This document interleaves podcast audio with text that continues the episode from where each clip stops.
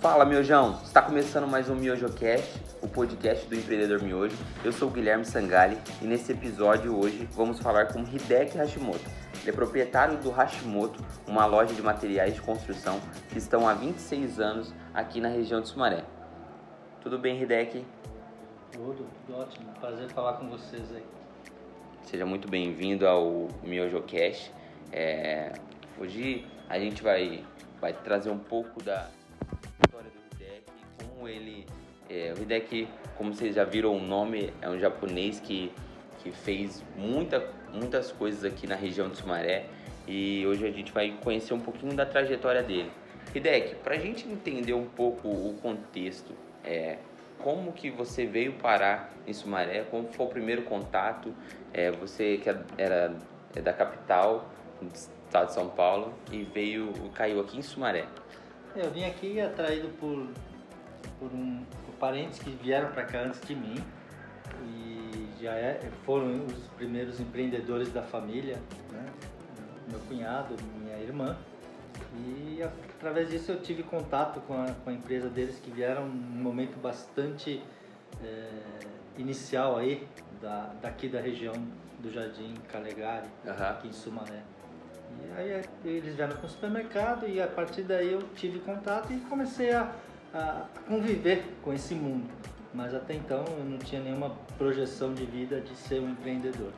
É, é assim, as suas influências, seus pais, é, eles eram é, empreendedores, trabalhavam por conta, eles, eles trabalhavam em empresa. Como que era assim, a relação familiar entre vocês? É, o, o meu pai ele, ele era ele foi um misto entre empreendedor e assalariado.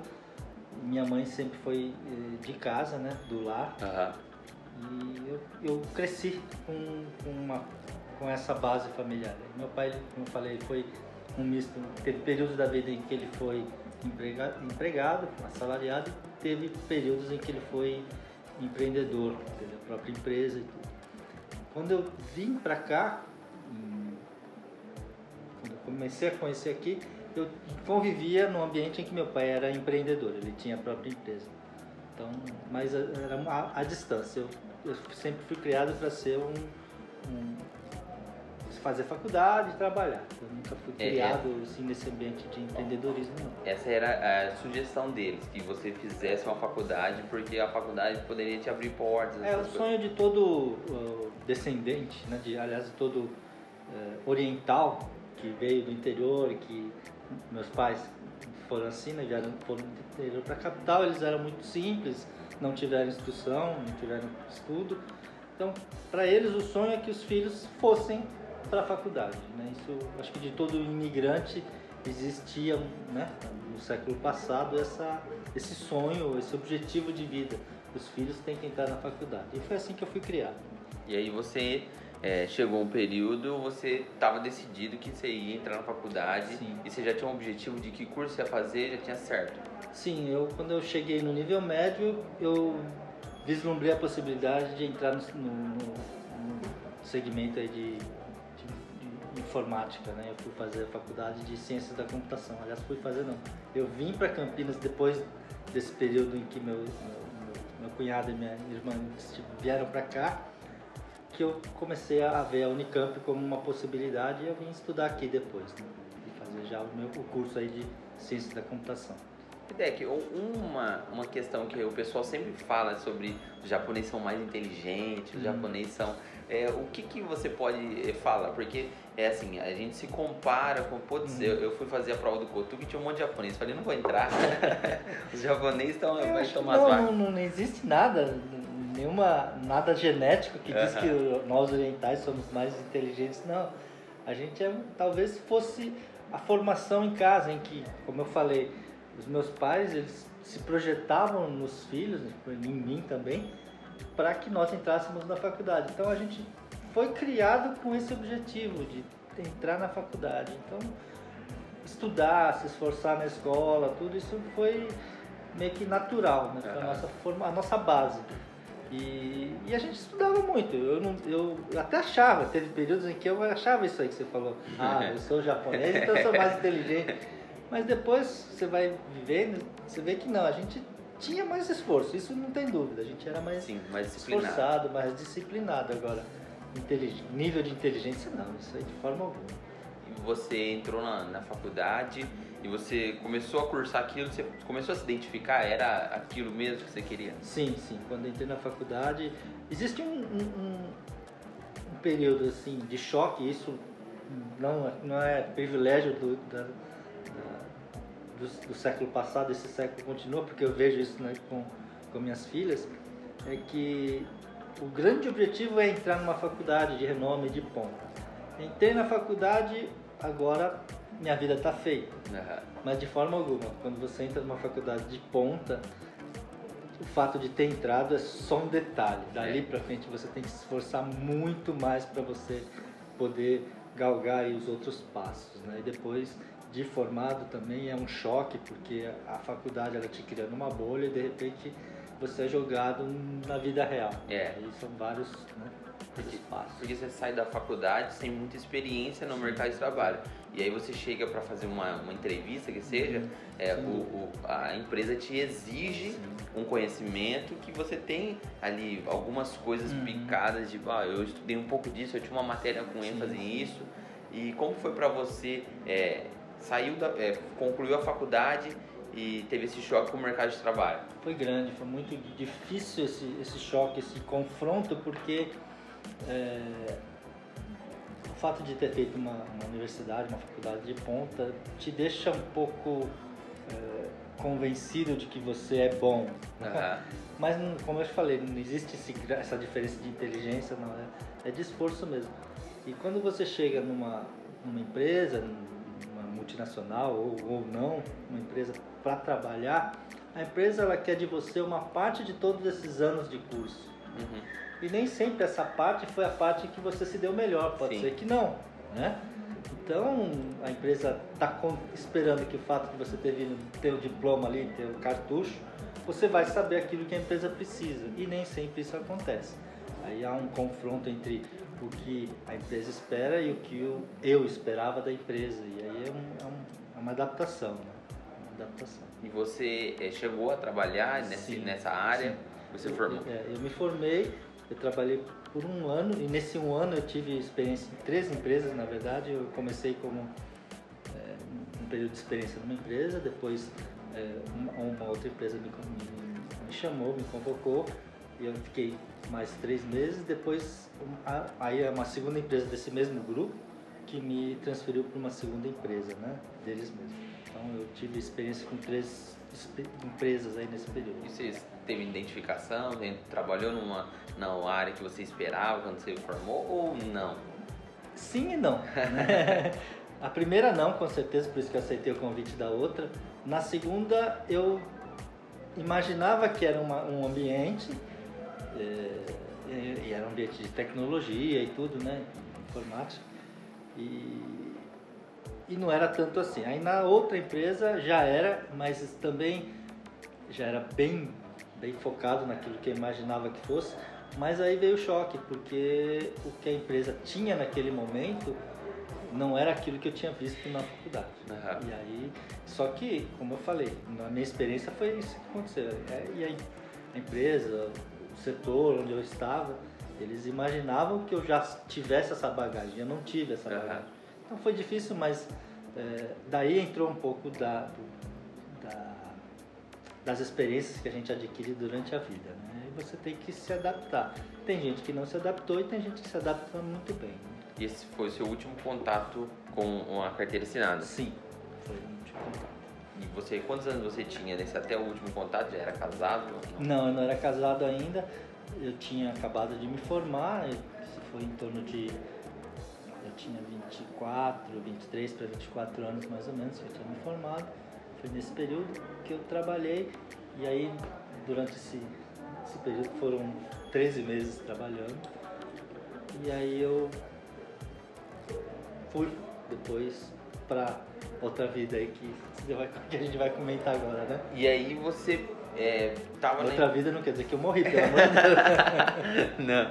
não. É, nesse período você. O que, que você pensou? Falou, pô, eu vou lá pro Japão, vou tentar construir algo lá para voltar ou não quero ter minha vida lá no Japão uhum. é, quero conhecer talvez é, familiares que moravam lá quero ficar por lá ou não você sempre teve é, um, uma paixão pelo Brasil e queria ficar é, no Brasil a decisão de ter ido para o Japão ocorreu porque naquele período em que eu estava empregado a minha atual esposa que na época era namorada ela foi para lá ela e a irmã tiveram no Japão e, esse, essa ida para o Japão foi naquela onda dos Dekaseg lá em, na década de 80, 90, né? 80, finais de 80, início de 90, em que vários descendentes japoneses foram para o Japão atrás de, de, de trabalhar na, na, na, linha de produção, na mão de obra mesmo, juntar um dinheiro, juntar ienes, dólar,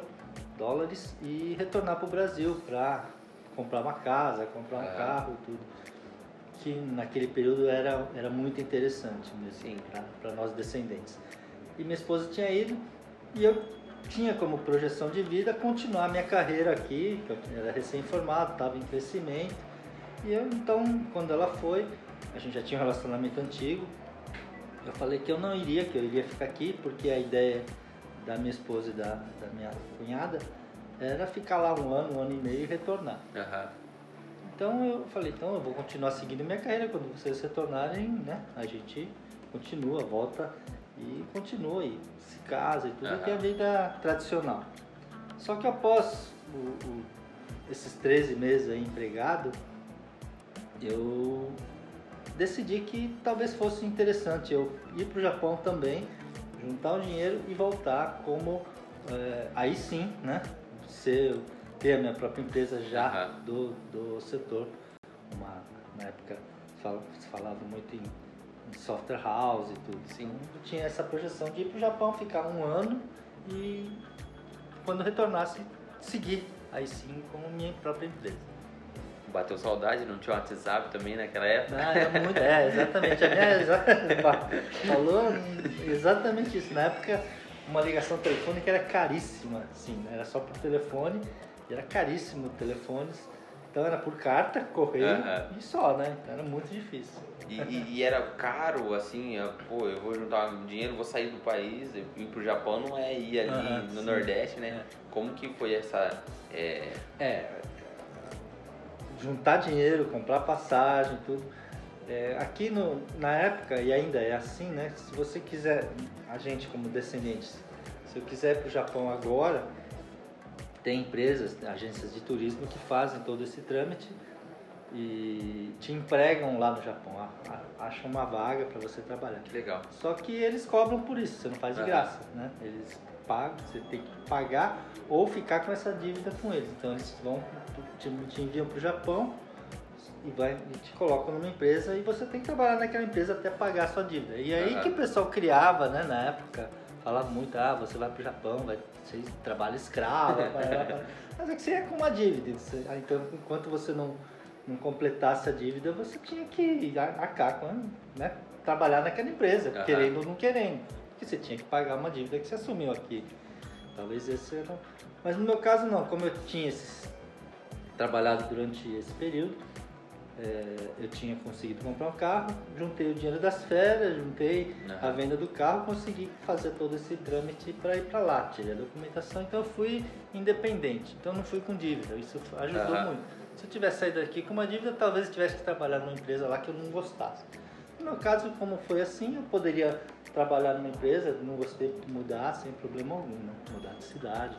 E como que foi a adaptação lá, é, por seus pais é, serem. É, uhum. Chegou aqui pequeno, talvez o idioma dificultou uhum. alguma coisa, a cultura. É, eu, eu fui criado com meus pais em casa, assim, assim, não muito em casa, mas com meus avós, eles só falavam japonês. Ah, é? é então eu conhecia um pouco, eu não, não falava, mas eu entendia um pouco do japonês. Uhum. Mas aí vem uma, uma coisa que. um choque, né? Na verdade, eu gosto de comentar sobre isso porque quando você. Eu fui para lá achando que eu sabia alguma coisa de é. japonês, é. né? Só que eu sabia. Você imagina assim, você. Meus avós vieram para cá com meu pai pequeno na década de 30 do século passado, né? É. Então vou pensar em, né, um pouquinho antes da Segunda Guerra Mundial. vieram, aliás, fugindo do, dessa, desse clima todo É. do Brasil. E eles trouxeram, ou eles gravaram, conheciam o japonês de 1930, 1940. E a língua, tanto brasileiro, português, inglês ou japonês, ele sofre alterações com o tempo, Verdade. né? Vai se modernizando, vai sofrendo influências de, de outras línguas, principalmente do inglês. Aham. Então hoje, hoje, se eu fosse hoje ia sofrer também, mas É. quando eu fui para o Japão, no início da década de 90, imagina, são 60 anos entre Diferença. quando meus avós vieram e quando eu fui para lá. Então Aham. o japonês que eu achava que eu sabia, esse achava entre aspas, né? Aham. Era muito diferente. Muito diferente. Então, quando eu falava algumas palavras, os japoneses falavam, você não está falando japonês. O que, que é isso que você está falando? Acontecia isso. Você imagina, você, você tira uma foto da década de 30 Aham. e uma foto de hoje, né? É muito diferente. muito né? diferente. Então, a língua era isso. Eu tinha um- algumas palavras que eu aprendi que era japonês, Aham. que para o japonês de hoje isso não é mais japonês. né? É. Então, o português é assim. Se você pegar é, a o português que se falava em 1970, É. para você, por exemplo, não vai fazer sentido nenhum. Fala, Mas o que, que é isso? Alterou né? muita coisa. É, hoje, principalmente a influência do inglês, né? Tem muito inglês, né? anglicismo na língua. E, e aí, E eu sofri muito. Então, quando eu cheguei no Japão, que eu percebi. E eu notei. Falei. Mas eu levei meu, meu, meu como é que fala? Caderninho de- Caderninho, tudo, de, É, de traduções e tudo, né? Então foi através dali que eu fui. Mas como hoje, hoje quando eu estive lá, cara, fazem aí 20, 40 anos, 30 anos aí, né? 20 e poucos anos que estive lá, né? É, o japonês, a língua japonesa, ela tem muita mistura de inglês. Então, como eu conheci um pouco de inglês, conseguia, né? Assim, o meu aprendizado foi um pouco rápido. Mas eu, eu falava lá, um dia um japonês me alertou, o japonês acabou criando amizade, ele, ele falou, você acha que você fala japonês? Ele me perguntando, né? Eu falei, não falo, não falo bem. Aí ele falou, "Ah, você fala um japonês pré-primário. Eu falei, nossa. Falta bastante ainda. E, e a cultura, a adaptação à cultura? Você, você já tinha uma criação, seus pais já É, tinham sim, alguma sim. a disciplina, Sim. rígido, É, isso- mas você isso- chegou lá no mercado de trabalho, como que você, como foi pra você? Pô, sair do Brasil, trabalhava numa empresa, Uhum. era de um, de um jeito. Cheguei no Japão, É, que... é, essa é muito há um- uma diferença cultural muito grande, né? Até porque assim, o que eu trabalhei aqui, de trabalho mesmo, foi em, em escritórios Aham. e lá no Japão era indústria mesmo, linha de produção. Mas a- a- havia muita a hierarquia no Japão é muito respeitada, muito Sim. rígida, né, nas empresas. Então você entra numa empresa e você tem o seu chefe e, e tal, toda a escala de, de, de diretorias e eles respeitam bastante isso. Isso é muito forte lá. Aham. Lá, um, um subordinado jamais poderia questionar assim, de uma forma assintosa um superior, de forma alguma. Brasil isso é coisa mais É, normal, mais né? comum que acontece. E nessa essa passagem lá, você ac- acredita que você amadureceu, você por morar em um, eh, um país então, que era de origem, É, mas sim, a gente, quando a gente con- convive, quase, eu fiquei quase três anos lá, com aspectos de uma cultura diferente, né? de uma cultura rígida, rigorosa, mais moderna ao mesmo tempo, você aprende muita coisa, vê muitas coisas que enxerga como um- num mundo ideal, que no Brasil você fala que é um mundo ideal, você vai lá e você vê que muitas coisas funcionam lá, Aham. existem no mundo real, não é só É. no mundo ideal. As escolas são muito bem estruturadas desde os primeiros anos. Isso é algo que no Brasil está muito longe mesmo, mas muito distante.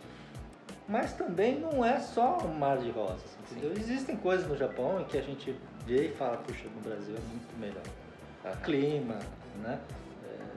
É, essa ah, o calor humano no Brasil é, é algo que a gente estando fora a gente percebe como que Sente é, a falta. como que é, como que é bom. Tem coisas no Brasil que são de muito valor que a gente só dá valor quando a gente fica É. fora, né? Isso é uma realidade e a gente eu apesar de ser descendente, né, ter cara de japonês, eu sou brasileiro, assim, É. o meu espírito é brasileiro, né? Então, eu engano como brasileiro, engano como japonês. Eu fico no meio dos dois. né? intermédio. Mas é, Você- muito, é um choque é muito grande, mas também ajuda. E aí quando nós retornamos, é, a gente trouxe com a gente algumas, algumas decisões, né?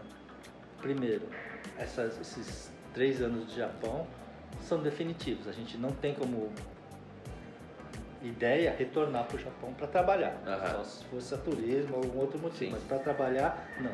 Nosso ciclo encerrava quando a gente tomou o avião de volta. É. Você ficou três anos lá. É, então a gente já voltou com a decisão firme de que no, o Japão já deixa de ser uma opção. E, a gente vai e não, é, você não passou pela sua cabeça de ficar no Japão, já Não, sua não. namorada tava lá e Então, casar é e isso, ficar isso, lá. é. Então, a gente pensou já em voltar para se casar aqui e fazer a nossa vida aqui. Daí começaram as primeiras sementes aí de, de ter minha própria empresa. Aliás, eu já tinha, eu tinha né, a ideia de ter a minha própria empresa Sim. no setor, no segmento que eu tinha me formado. Mas a minha esposa, ela não tinha, não estava, ela tinha tido uma pequena experiência com o pai dela, que era empreendedor, ele tinha uma loja, né, uma loja Aham. de bombonier, vendia biscoitos, doces. Ah, legal. Então ela tinha Então quando nós já no Japão conversando sobre o que nós íamos fazer aqui no Brasil, uma das decisões que também nos, nos consolidou a ideia de que o Brasil era o nosso lugar, onde a gente iria viver, a nossa vida ia ser no Brasil, nunca em outro país, nunca no Japão. Não é que nós não tenhamos gostado de lá, né? Uhum. O que vimos lá, gostamos, conhecemos, conversamos, vimos como funcionava a cultura, como que era a cabeça do japonês, mas a gente teve por decisão que a nossa vida ia ser aqui por causa dos nossos filhos. Aham. Nós não queríamos ser imigrantes no Japão, né? em que nossos filhos iriam para a escola e a gente não poder participar dessa formação delas. A gente tinha essa. Já imaginou nossas filhas ou nossos filhos estudando, fazendo perguntas de história do Japão em que a gente nem ia saber o que, que era, ia ser muito estranho. Então a gente achou, achou, a gente decidiu que no Brasil a gente conhece o Brasil, sabe que tem to, com todos os problemas do Brasil, mas a gente poderia participar da vida dela Sim. e não ser porque é, é o que aconteceu com os meus avós, né? Vieram do Japão e, e do Brasil e aqui eles achavam que o Japão era aquilo e ficou aquela fotografia e não participaram É. da vida né? de, dos filhos e dos netos. A gente não quis ter essa vida, a gente quis ser mais participativo.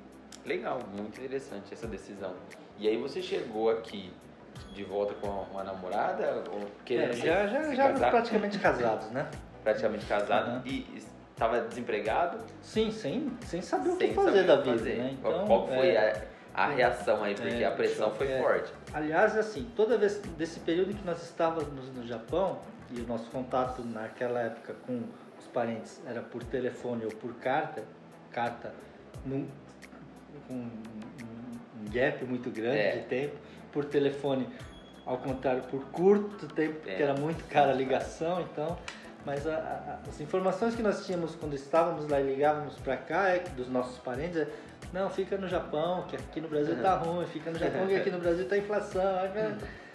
E assim, durante os três anos foram essas informações. E antes de ir para o Japão, o Brasil era a mesma coisa, sempre É, foi. Ah, o Brasil é difícil, se pudesse morar em outro país era melhor. Então, era a repetição, né? Era a mesma, mesma, mesmo CD virando, Sim. né? Então, nós falamos, olha, não adianta a gente ficar esperando o Brasil melhorar para voltar. Vamos decidir quando a gente vai. Em tal ano, quando completar esse período, nós vamos embora. É o nosso ciclo. E foi o que nós fizemos. né?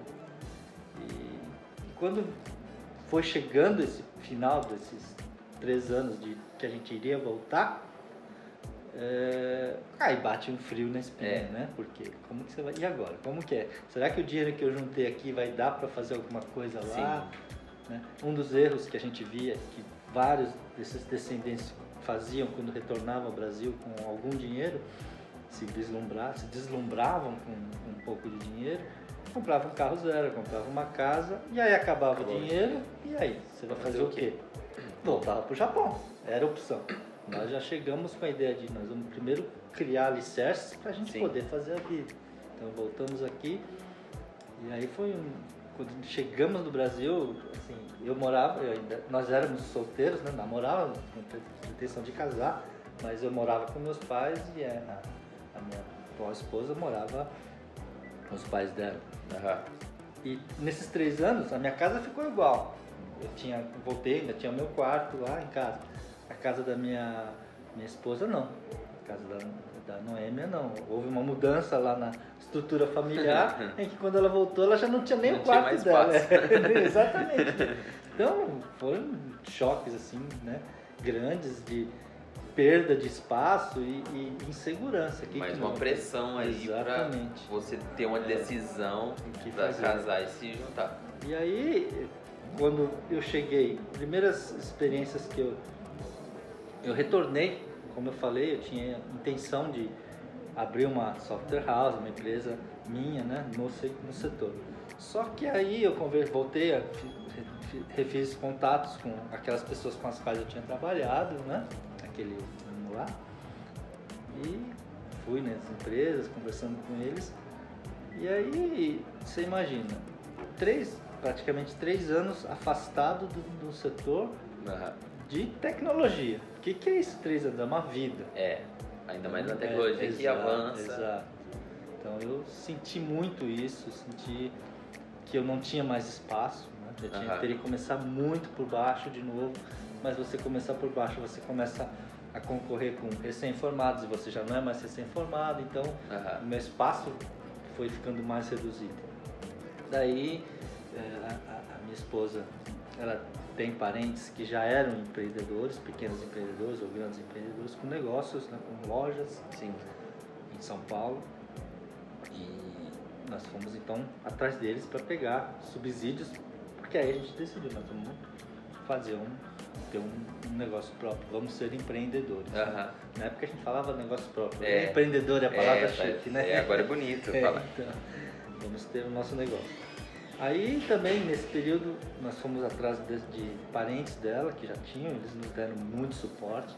Conversamos aqui com o nosso, meu cunhado, minha, irmã, que já tinham aqui a empresa, aqui, como eu falei, né, o supermercado Sim. lá. Conversando com eles também. A A, a ideia inicial era um supermercado já que meu cunhado estava muito bem aqui. E só que meu cunhado alertou, ele falou, olha, pelo valor que vocês trouxeram, não dá para montar supermercado. Uhum. É muito investimento, não dá, esquece. Daí os parentes da minha esposa tinham negócios menores, então fomos atrás deles, pegaram informações e aí que eu- eles deram muito apoio e foi a partir deles que a gente decidiu que iríamos entrar no segmento de, de materiais de construção. Esse sempre foi, é, na hora que conversou com ele, era, era isso mesmo. Aí nós decidimos, porque aí olhando aqui a nossa região, porque aqui é, a ideia era São Paulo, né? Ou Aham. aqui. São Paulo, com tudo muito mais concorrido, menos espaço e tudo, mais próximo dos parentes, porém existiam essas dificuldades. E aqui, o Jardim Calegari era ainda né, inicial, ainda não tinha toda essa infraestrutura hoje de cidade que tinha, era muito no início. Então eh, a gente acabou optando por aqui, até porque nesse período eh, tivemos aí o apoio do meu cunhado aí, do pessoal do supermercado, que nos ajudou bastante também no início. E, e você falou assim, vou atender essa região com a expectativa da região crescer. Era um risco, sim, né? sim, sim. A região poderia não se desenvolver Exato. ou desenvolver mais, é, é, mais tempo, né? Uhum. É, mas foi um processo bem rápido. Como que foi assim? É, você montou, era um pedacinho? É, quando você começa uma empresa, Guilherme, você nunca tem certeza de nada, É. né? Você só tem certeza que você vai trabalhar muito. É, acho que é a única certeza que nós tínhamos. É, a informação é muito importante no início, né? Aham. E conhecimento anterior e tudo, experiência anterior. Quando nós decidimos por pelo material de construção, aqui nós tínhamos em torno da gente, num raio de 300 metros, nós tínhamos mais cinco lojas de material de construção. Caramba. Que na época todos eram depósitos de material de construção, né? O termo era depósito, né? Tinha mais então cinco depósitos além do nosso. Então, por que a gente foi escolher aqui, né? Aham. No meio da- das cobras É. criadas, né? Pra quê? Tem tanto espaço, por que aqui? Uma, pelo que eu falei, a gente acabou ficando, começando aqui, a nossa empresa começou num espaço que era do supermercado e que eles nos Aham. cederam por seis meses sem pagar aluguel. Então isso aí já era uma luz. Uhum. A outra foi que os parentes da minha esposa, que eles vieram até a região e olharam ao redor, e eles já tinham alguma experiência lá em São Paulo, eles que nos deram o pontapé. Falaram, aqui é o lugar, aqui vai crescer. Aí o olhar clínico da experiência né, te dá segurança. E eles falaram, pode ir lá que vai abrir. Mas aí a inexperiência, a insegurança de quem nunca teve um, negócio próprio, nunca foi empreendedor, batia, batia. Sim. Um tremor, assim, dava medo. E essa coisa de ter mais cinco depósitos ao nosso redor era o que mais me assustava. É. Porém, o pessoal de lá de São Paulo falou, mas exatamente aí no meio que você tem que abrir, porque os clientes vão procurar a sua região, porque é ali que tem todos, e aí você vai ter que brigar. E foi assim que a gente entrou. E com essa a força moral, digamos assim, desse uhum. pessoal de São Paulo que né, nos fez. Deu mais gás, é, deu mais isso, um Isso, exato, deu segurança. Né? E, e, não era essa lojona que você, não, vocês têm hoje? Não, alguma. É, existe uma, até uma história que eu, que eu gosto de contar quando a gente começou aqui. Né? Eu lembro, a gente abriu as portas aqui dia 1 de junho de 1994, né? Então já foram 26 anos aí. E eu cru, novo, recém-chegado do, Brasil, do Japão para o Brasil, nunca tive negócio próprio, nunca fui empreendedor e pelo fato dessas opções de vida eu acabei tendo, acabei não, me tornei um empreendedor. Uhum. Né? E meu pai, que começou com a gente, hoje já falecido, ele tinha alguma experiência, como eu falei, né? ele foi um, um misto de empreendedor e assalariado, e ele que estava aqui com a gente, ele era mais experiente. Minha esposa também teve uma pequena experiência, mas nunca como a cabeça do negócio. Ela era Sim. uma ajudante do meu sogro. E aí no primeiro dia que nós levantamos aquelas portas de enrolar e tudo, uhum. 8 horas da manhã abrimos assim, nossa. Frio na barriga. Foi, nossa, frio na barriga que você, você nem imagina, né? Será que eu vou pagar as contas? Como é que vai ser e tal? E aí olha só o que aconteceu. Uh, primeiro dia, abrimos as portas, estamos ali, tínhamos alguns funcionários aqui, um dos funcionários é seu tio, uhum. né, Alan. E estamos ali, passou uma hora de, de, loja, a gente correndo para lá e para cá, tudo, tudo era medo, tudo era insegurança. É. O Alan me pergunta, cadê o carro do seu pai? Eu usava o carro do meu pai, que, que a gente, que meu pai tinha trazido lá, era um Monza seminovo, com um ano de uso. Você imagina, um Monza seria um Corolla é. de hoje, né? Nós estamos em 2020, em 2000, um Corolla 2019. Caramba. Cadê o Monza, o carro, o carro do seu pai? Não tá aí na frente, né? Não, não tá aqui. Aí eu bati a mão no bolso, procurei a chave do carro, não vi. Vê se tá na gaveta aí. Procurei, não tá. Caramba, nem onde tá esse carro? Foi roubado. Roubaram o carro aqui na frente. Falei, nossa. Alan, vai dar uma corrida lá no mercado, vê se não, eu não deixei lá no, no, estacionamento, se eu não deixei a chave no contato, se eu não deixei a chave. Não. Aí, não, correu lá, voltou, não tá. Aí meu pai falou, nossa, eu vi ele botar a mão na cabeça, eu falei, e, aí eu e fechei, eu falei, e agora? Falei, como é que vai fazer? Aí a primeira coisa que me veio, eu falei, vou ter que voltar pro Japão. Onde que me veio? No primeiro dia. Na inauguração.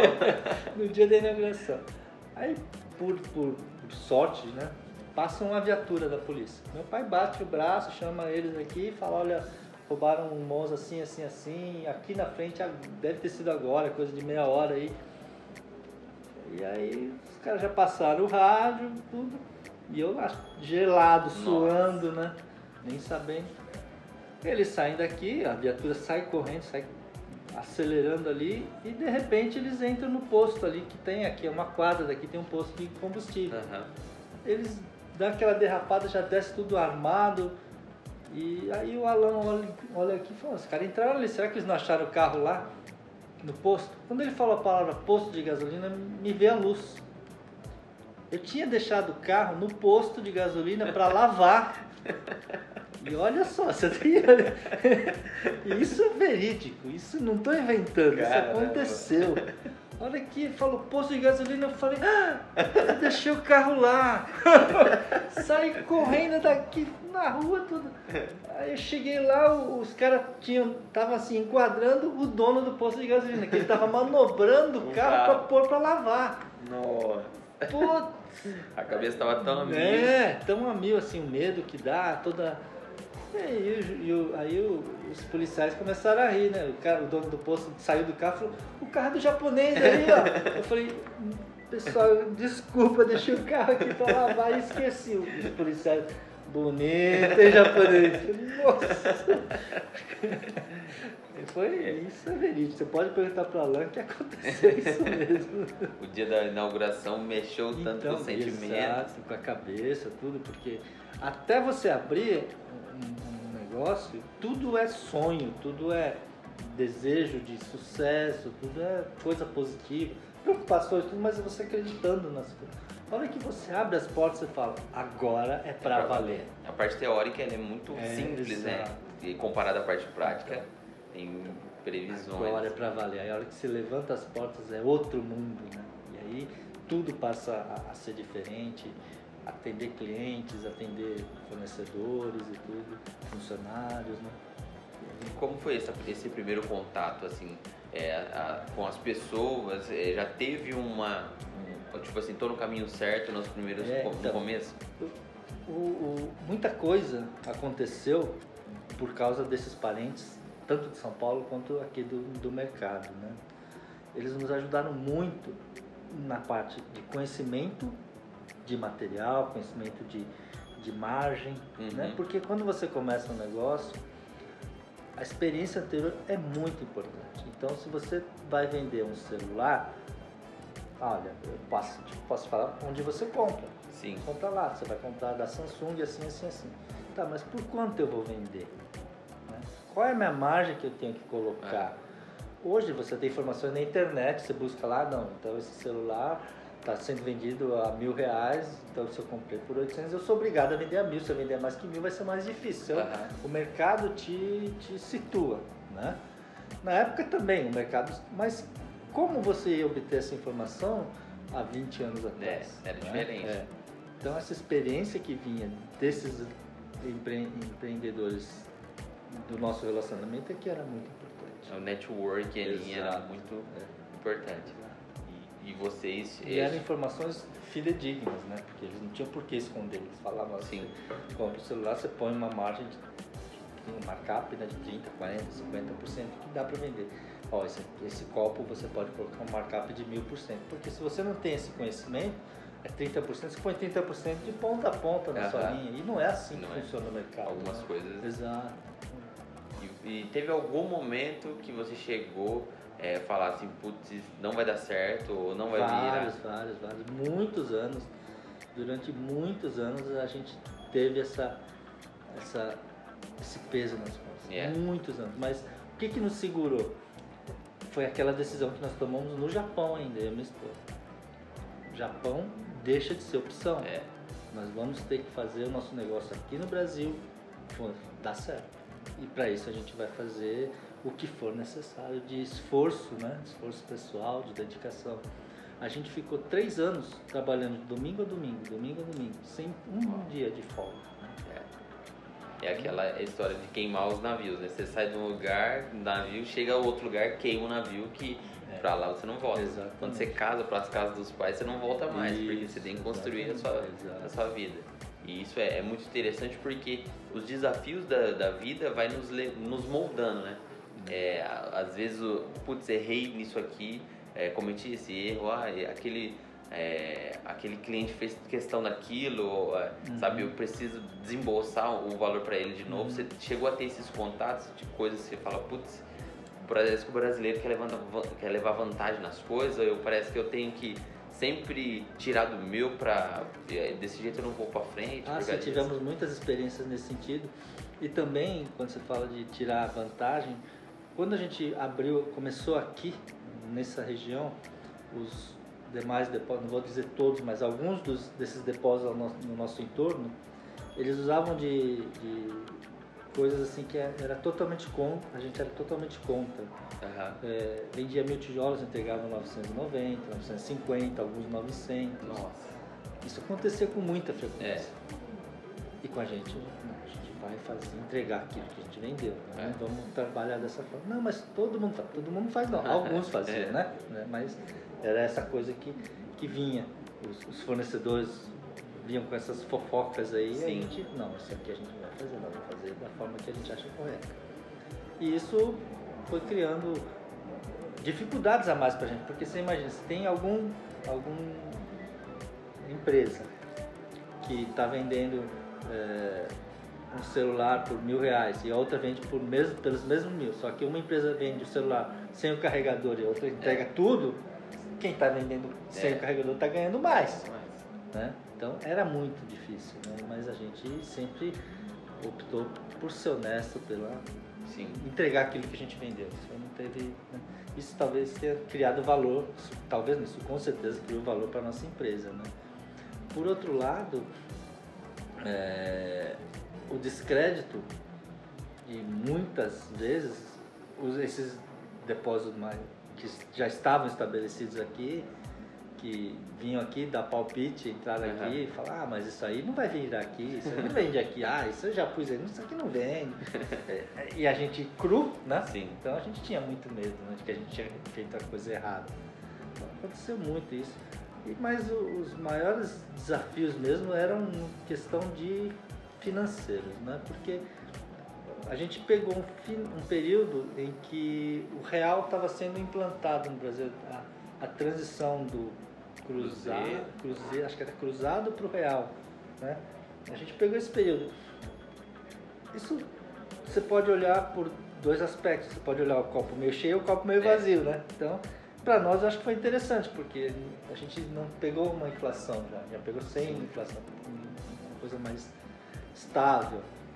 É, por outro lado, quem trabalhou bem no período de inflação teve ganhos muito bons uhum. comércios, assim, a gente sabe que quem se aproveitou daquela inflação ganhou valorizou. dinheiro. Ganhou dinheiro, valorizou e ganhou dinheiro de uma forma sem ser do próprio empreendimento. É, ganhou dinheiro financeiro, é, ganhou dinheiro financeiramente, né? No mercado financeiro. E a gente. Mas nós, e assim, a gente tem, teve. Hoje a gente ouve vários, vários cursos e tudo que a gente participou nesse período. E o Sebrae tem estatísticas muito interessantes que eu acho que tem tudo a ver realmente, né? Daquelas pequenas empresas que abrem, ficam um ano ou uhum. ficam três anos e, e, depois de cinco. Quantas empresas vão fechando nesse é. período? Né? A gente, quando vem uma, alguém aqui e pergunta, ah, mas como é que é abrir uma empresa? Eu falo, é difícil, é muito trabalho, é muita é. dedicação. É. Você não acha que você, por ser empresário, ser dono do seu próprio negócio, você vai daqui a um ano comprar um carro novo. É. Você até pode comprar, mas é a pior coisa que você faz. Você tem que aguentar no mínimo três anos para poder tirar férias. É. E férias para um empresário, para uma empresa, você não esquece essa coisa de 30 dias remunerado. É 10 é. dias, é uma semana de viagem e acabou. Já é. Né? Isso é. Depois de. A gente. Acho que. Eu posso dizer aqui que o nosso período em que a gente respirou, falou, puxa, conseguimos, que a gente olhava para trás e falava, conseguimos alguma coisa, né? Foram sete anos de trabalho. Sete, sete anos. anos. Foram após, até o final, e aconteceram, claro, algumas coincidências, né? Mas no sétimo ano que a gente conseguiu comprar a, o prédio onde nós estamos hoje. Só Legal. depois do sétimo ano. Então, quando, e foram coincidências que aconteceram e tudo que permitiu a gente comprar. Então você imagina, hoje nós estamos aí, depois com outros, outras aquisições aqui, uhum. fomos crescendo, mas até a gente ter o nosso prédio, onde era a loja mesmo, foram sete anos. É um tempo é. que, de plantação ali, Exato. que você foi colher tudo aquilo que você estava uhum. plantando sete anos depois. E você pensa que sete anos assim, eu não comprei, a gente, né? Eu não, empresa é. não, não adquiriu o prédio porque comprou carro zero, comprou caminhão zero, nada disso. Comprou casa na praia, de forma uhum. alguma. Foi que a gente trabalhou até a gente ter recursos para poder adquirir o prédio. Bem interessante isso, porque é exatamente isso que a gente bate no, no empreendedor miojo. É, um arrasta para cima, um usa, é, ganha de mil reais apenas usando seu celular. É. Não, é, não condiz com o que um, empre, um empreendedor, um empresário ver na prática, né? Sim. São sete anos até você ter uma estabilidade, até você Exato. falar, putz, esse mercado é, vai ter uma evolução, eu estou aqui agora, parece que tem uma luz no fim do túnel, sim. porque até então é aprendizado, é, é tentativa e claro. erro. Quantas coisas talvez você não colocou aqui e não vingou, ou coisas sim, assim, você sim. chegou a colocar e falou assim, putz, isso aqui vai vender. É, na verdade, você falar em empreendedor miojo, você até me explicou os motivos desse, dessa escolha desse título, né? Eu acho muito bem colocado mesmo, porque é, assim como o macarrão, você consegue realizar ele rápido, Aham. com pouquíssimo esforço. Põe água quente lá, resolve sua situação. Sim. Ele é insosso, ele não alimenta, É. ele não, não, não vai te alimentar por muito Não tempo, nutre, né? É, não nutre. Então, muito bem colocado. Você acredita que a, a sua bagagem, essa experiência que você teve lá no, no- no Japão, ela te ajudou tanto na parte como funcionário aqui, como administrador, com a parte financeira? Uhum. Talvez o seu forte era vendas, ou talvez o seu forte é a parte mais organizacional.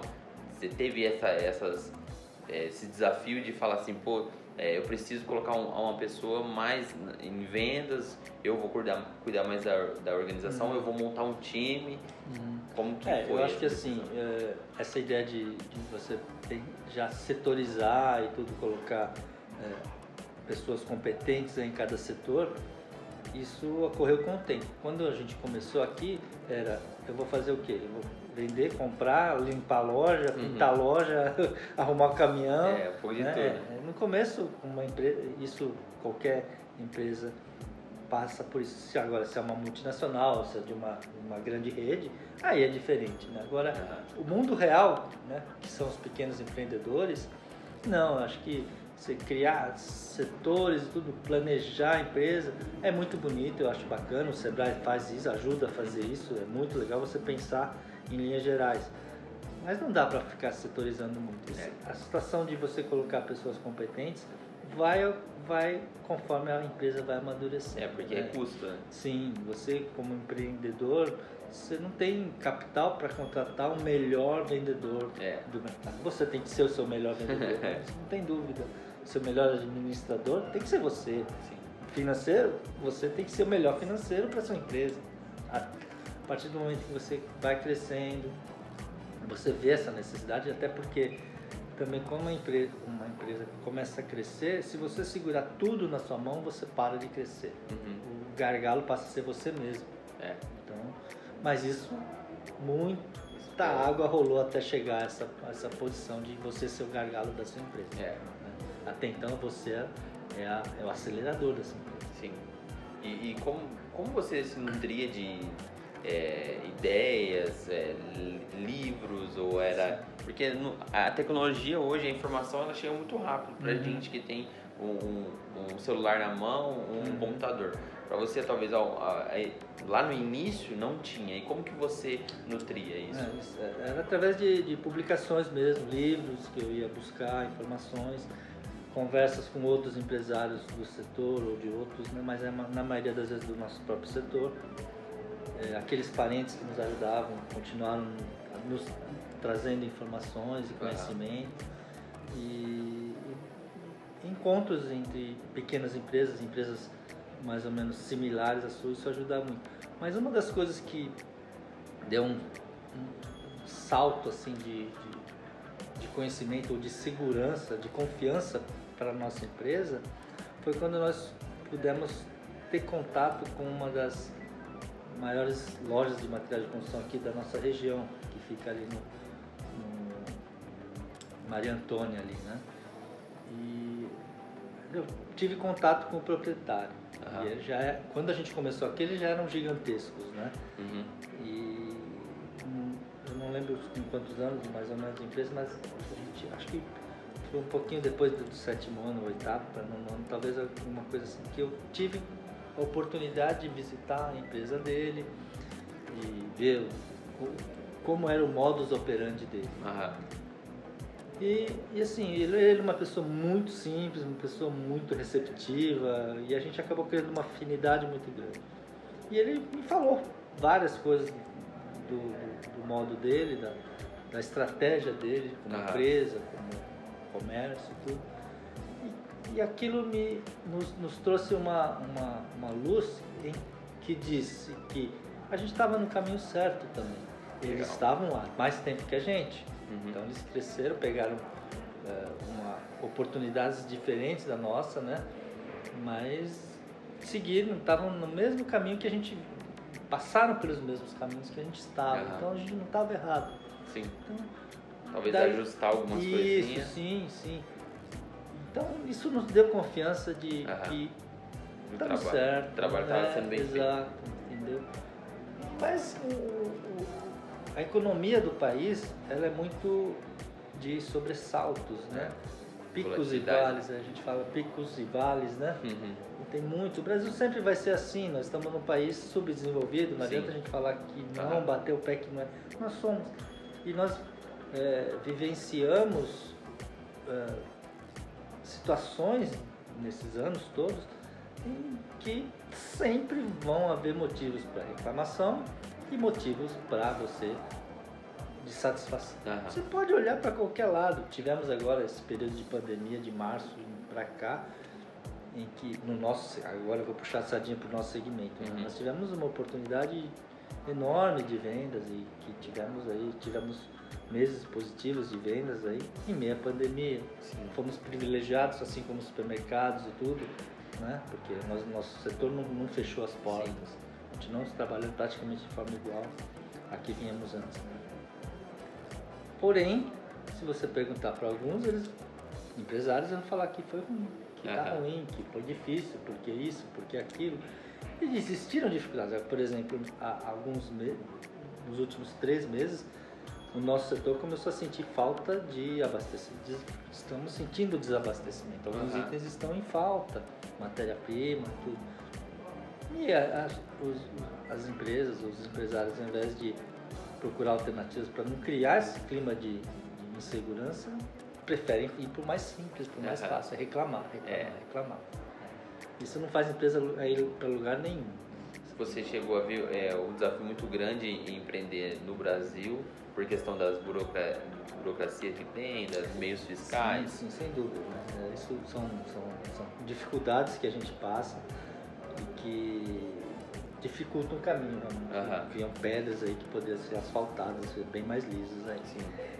É, Mas a, talvez a, a grande maior dificuldade é com relação às leis trabalhistas. Né? Isso, Aham. isso é um gargalo enorme, são dificuldades, são obstáculos muito grandes em que a gente tem que enfrentar.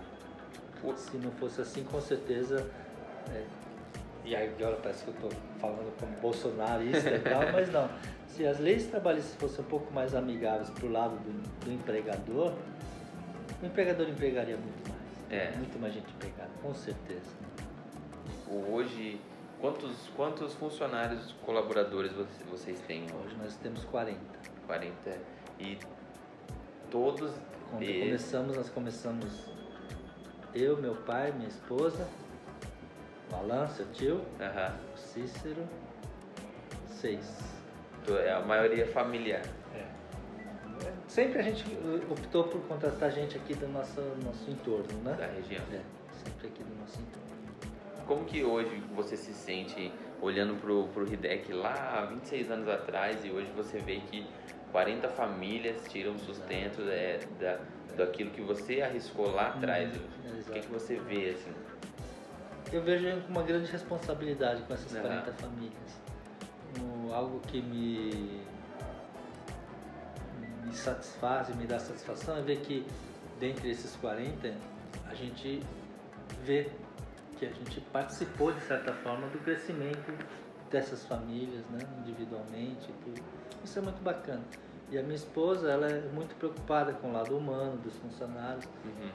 É claro que com 40 você não consegue mais ter muita intimidade com 40. Sim. Quando nós tínhamos 10, 12, a gente conhecia a vida de cada um deles, Aham. sabia o nome de cada um dos filhos. Né? Aham. Aí a empresa vai crescendo, aí há uma, um, turnover maior, né? entra e sai, fica menos tempo na Sim. empresa, isso é uma realidade.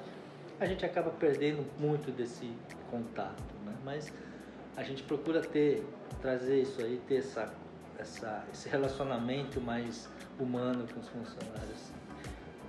40 não dá para ter, É. alguns são, né? cê- um empresário um ano atrás, uns tempos atrás, uns anos atrás que a gente pôde conversar, ele falava que você tem uma empresa, a empresa dele era gigantesca, ele tinha 120 funcionários, era Aham. segmento, nosso segmento, em São Paulo. Ele falava, olha, você tem 100 funcionários, você tem 10% em que você vamos pegar, vamos fazer o inverso. Você tem 70% que entram e saem da empresa, você nem conhece o nome. Uhum. né? 70 funcionários. Você tem 20 em que você se preocupa e você tenta manter eles na empresa. Mas se ele falar que ele vai sair, se ele bateu o mesmo É. pé, você deixa ele ir. E você tem 10 que você senta no colo dele se precisar para ele não sair. Não foi esse o termo, senta é. no colo, tá? Mas é quase isso. Eles usam outro termo que é confiança. melhor não falar aqui. Ah, Foi mais. melhor você tá no. E daí, chegando na parte final, assim, é, o que, que você indica? É, qual que é a dica que você daria para um, pra um empreendedor, para alguém que tá, trabalha em uma empresa, tá, tá Uhum. frustrado, quer trocar de segmento? O que, que você. Qual é a sugestão e a dica que você daria para essa pessoa? É, é informação. Se informe, procure ter informação com quem já está naquilo que você imagina que seja o seu caminho, né? Aham. É, informações confiáveis. Às vezes a informação da internet, ela é muito, às vezes ela é muito superficial e Sim. aquilo não te dá subsídios. Tenha humildade. Né? Humildade é muito importante porque é, a gente conheceu muita gente nesses anos todos aí que virou empreendedor, virou empresário, virou patrão Aham. e aquilo era uma bolha, né? E aí virou patrão, já começou a sair com caminhonete, É. eu vou no restaurante toda semana e tudo, né? Vai ter um momento, né? Você vai chegar nesse momento, mas não é logo que você começa. É, fala não muito de é. empresa rica, dono pobre, né? Não, Exato. nunca ao contrário, senão. Exato. Isso é muito fiel à realidade mesmo, né? E paciência, porque leva tempo. É. Se você quer alguma coisa com solidez, com, né, que te dê frutos aí por um bom tempo, que você quer que seus filhos usufruam junto, isso aí leva tempo, não é da noite pro dia. O mundo da internet permite alguns, alguns cases de sucesso que Uhum. tem, ficam milionários da noite pro dia, mas a vida real não é assim. A vida real é trabalho, é suor, é dedicação. E outro dia eu estava vendo algo que me mexeu muito comigo, né? Com relação ao Oscar, jogador de basquete, Oscar Sim. Schmidt, mão santa. Aham. Ele foi numa entrevista, perguntaram para ele qual o segredo do mão santa. Uhum. Ele falou, não existe mão santa, não existe segredo. É treinar, treinar e treinar. Eu chegava uma hora antes do treino e ficava jogando bola na cesta. O treino acabava, ficava mais uma hora jogando bola na cesta, sozinho. Aham. E, então, um cara como o Oscar, que é um dos melhores jogadores de basquete do mundo, tem essa humildade de falar que não existe mão santa, Aham. pô, né, a gente tem que olhar para um, pra isso e falar, pô, isso é a verdade. Porque a gente vê, tem até na, na Netflix aí, o de, do jogador de basquete, né, todo um seriado dele, Sim. né, do americano lá. E parece que ele é o cara e tal, né? Mas, meu, é treino, né? Sim. Treino, é treino, é praticar. O empreendedor, ele tem que ter isso em mente. Não basta ele abrir as portas e achar que agora tô sossegado. Não, ele vai todo dia ter que se informar, todo dia tem que se atualizar. A gente, nós estamos aqui, nossa empresa ela é tradicional, é atendimento cliente olho a olho, né? A gente tem muito pouco de, de, de virtual, e-commerce não existe, a gente Sim. tem pouquíssimo disso. Temos as sites e tudo. E estamos engatinhando nesse. A gente sabe que isso é- vai ser o nosso. Vai ser uma das partes Aham. importantes do nosso negócio. Mas a gente é tradicional, é olho no olho, é atender, informar bem o cliente, tudo. Depende muito de pessoas no nosso Aham. negócio. E quando depende de pessoas, você precisa com que todos estejam bem. Você não pode eh, abrir mão de, de ter pessoas bem boas com você e ser gratas a essas pessoas que estão com você ou que participaram dessa construção da sua empresa. É. Né? Não é porque você é sobrinho do Alain, mas ele participou do, do- da construção da nossa empresa. Alguns tijolos iniciais ele ajudou a gente aqui. Legal. E acho que disso ele, ele sabe disso, a gente nunca é, é, escondeu isso dele, pelo Sim. contrário, a gente é muito grato a ele e a todos aqueles que ajudaram a gente nesse período. Como eu falei, alguns, como a empresa hoje é grande, alguns entram e saem e a gente não consegue ter essa, essa gratidão, ou a gente é grato também, mas Aham. não consegue explanar, Expressar. né, expressar isso né, para eles todos. E alguns nem entendem isso, ou nem imaginam que, que, que acontece isso. Me vem, algumas pessoas me veem como o patrão, o cara que está lá Aham. em cima e tal. Não, eu sou uma pessoa bem acessível, eu procuro estar perto deles. Veste a camisa mesmo, É. tá, tá- Mas não por interesse, é porque eu acho que as pessoas têm que ter, é, ser respeitadas, né? Aham. Sejam, sejam um- uma pessoa mais simples, uma pessoa na rua, é tudo, tem que ter respeito pelo ser humano, né? Sim. Não basta é, essa coisa de ser, ah, porque é o Hideki que está Uhum. lá e tal, da Hashimoto, acho que eu tenho algo a mais do que eles. Aquilo você me perguntou da inteligência, eu não É. tenho nada. Eu trabalhei muito, minha família trabalhou muito, minha esposa se dedicou demais. Aliás, eu tenho três filhas, né? As três nasceram em dois ou três dias, minha esposa já estava na loja aqui, trabalhando, a gente fica em casa. Não, eu vou lá. Ela ficava aqui. Teve a, a caçula, nossa terceira filha, ela nessa época a gente já tinha uma, um pouquinho mais de estrutura, tinha uma sala para minha esposa aqui. Aham. Ela trazia minha caçula aqui com um carrinho lá de bebê. Não, trazia pra cá, né? Colo, tudo chegava aqui na sala dela. Ela instalou uma caixa d'água para fazer de chiqueirinho. Brincadeira do chiqueirinho. Então, É, trabalho duro, né? É. O trabalho duro sempre vence o talento quando o talento não trabalha duro, né? Sim, sim, sim. Tem que trabalhar muito e, e não, não ser imediatista. Você tem que acreditar que você está semeando uma empresa e que essa semente vai demorar algum tempo para crescer. Então semeie boas sementes. Aham. sementes. Legal demais, Tec. Muito obrigado pelo, pelo papo aí. Acho que vai agregar muito valor pra, pra galera. É, você tem alguma rede social que você, Não, você tem? É, Só a gente sempre, esse, mesmo, né? esse final a gente sempre fala sobre redes sociais. Pessoal, é, a gente vai ficando por aqui. Sigam lá o MiojoCast lá no, no Instagram, tava como, tá como MiojãoCast. E sigam também é, arroba Sangali lá no Instagram. Beleza? Tamo junto, mete marcha no foguete e é nóis.